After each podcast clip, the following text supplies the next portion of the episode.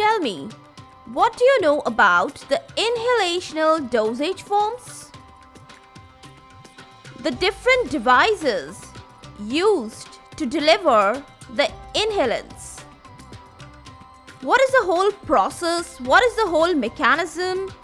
Let's bang into all this straight away. Welcome all to Is Pharmacology Difficult podcast. I'm your host, Dr. Radhika Vijay, MBBS MD Pharmacology, and this is the audio hub to get the best simplified basic tips, strategies, methods, and lots of ideas to learn better, understand better, and make your concepts crystal clear. If you really find, and if there's a question hovering in your minds, is pharmacology difficult? Lend me your ears for a while and let in the magic of knowledge.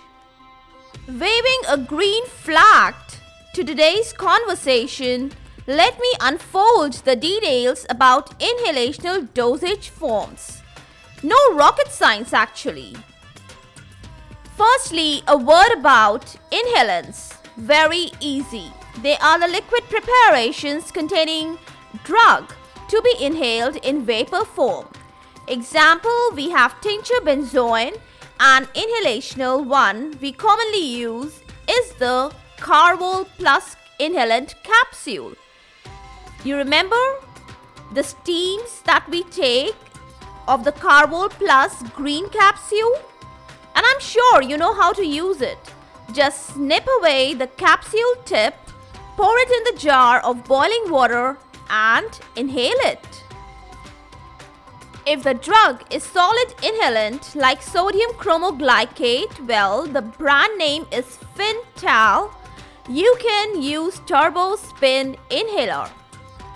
Now let's have a word about the aerosols. Devices to dissolve therapeutically active ingredient contained in cylindrical nebulizers filled with drug propellant. May it be a gas, may it be oxygen, both are under pressure. A liquid drug must to be inhaled is created via a microfine orifice released by push at valves. If measured dose of drug is released, then it's generally known as a metered aerosol now some great examples they are salbutamol metered aerosols and terbutaline metered aerosols. Now before diving in real details, a little minute word about the spinhaler. In it, the drug is packed as a powder. Appropriate valve system activates it and releases it in the form of microfined powdered mist. And the best apt example here is the tiotropium metered spin spinhaler. Now let's get into the real details. What can you give by inhalation? You can give gaseous drugs, you can give volatile liquids. They all can be carried in air or oxygen via the face mask, via the hood, via mouthpiece, or even endotracheal tubes. Metered dose inhalers what you have heard or used, they are abbreviated as capital MDI. The aerosols or the non volatile liquids or fine particles of drugs. Other instruments are used for the same purpose. They are the rotahalers, turbohalers, spinhalers, jet nebulizers, all for the convenient inhalation from the mouth. Now let's get to know these instruments. The pressured metered dose inhalers, abbreviated as small p capital MDI, they are very convenient to use multi-dose drug delivery systems. Actually, they are most commonly used handheld devices to deliver the drug agents to the bronchial tree. One crucial component of the PMDI is the metering valve. It delivers micronized drug held in the propellant in precise volumes. it's given in each actuation.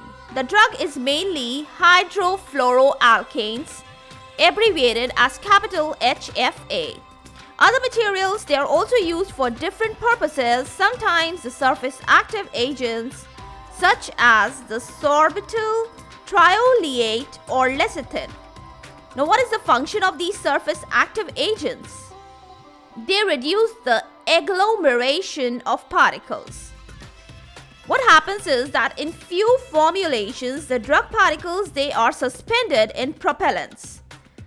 And the drug particles they are kept as solid powder. So better shake such formulations prior to the use so that the particles they are uniformly distributed. The most common complaint, you know what of how do people complain using the pressured meter dose inhalers? Actually, it is to assess when exactly the inhaler will be empty.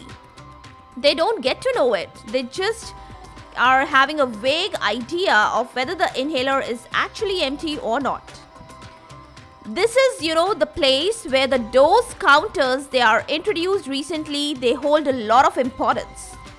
Now let's not ignore the benefit of the pressured meter dose inhalers also the expelled aerosol content is independent of the patient's respiratory effort, due to great force of the propellant. That's the biggest advantage. Now, patients should be careful to ensure the proper coordination between the actuation and the inhalation so that maximum dose deposits in the lungs that was all about the pressured meter dose inhalers. Actually, a lot of information, but yes, that was important at this particular moment. Now, let's shift the discussions to the nebulizers. Now, nebulizers have been available since beginning of 20th century. The most common method it is of the medical aerosol generation. Drug is dispersed in liquid. The drug particles they are contained within aerosol droplets which are actually inhaled.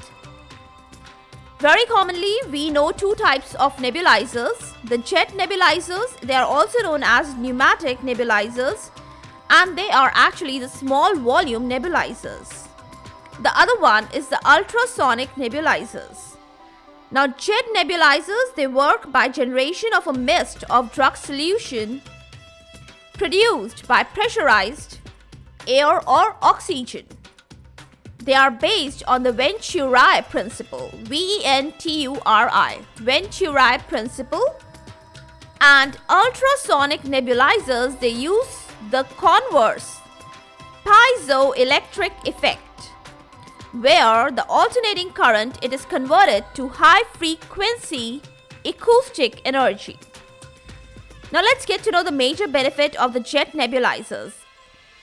It is the use of simple tidal breathing and ability to modify and compound the dose of the drug.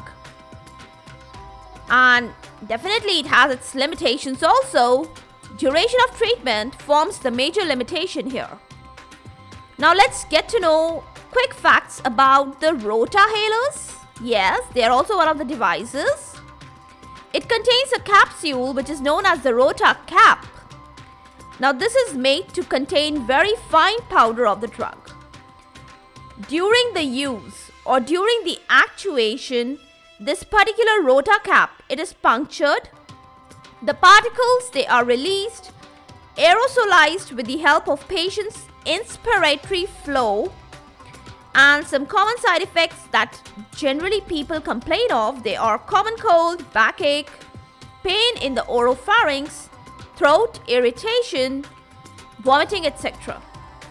Aerosolized drug efficacy it depends on the particle size. That is generally for I'm talking about all the devices. I've covered all the devices now. I'm just want to give you some quick general facts.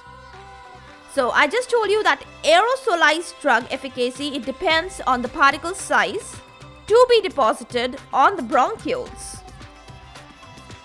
Now to deposit on the bronchioles the best particle size it should be 1 to 5 micrometer in diameter and the particles should be of this particular diameter 1 to 5 micrometer and then only the good efficacy is achieved. Now, what happens if they are out of this range? If the particles they are large, they may deposit on the oropharynx. That may cause pain or irritation there. And if the particles they are too small, say less than 1 micrometer, they fail to settle and they are easily exhaled out. No drug efficacy is achieved. There is a therapeutic failure, right? I hope you all understood the basic concepts and the underlying mechanism of the various inhalational dosage forms, especially the different devices which I threw light upon today.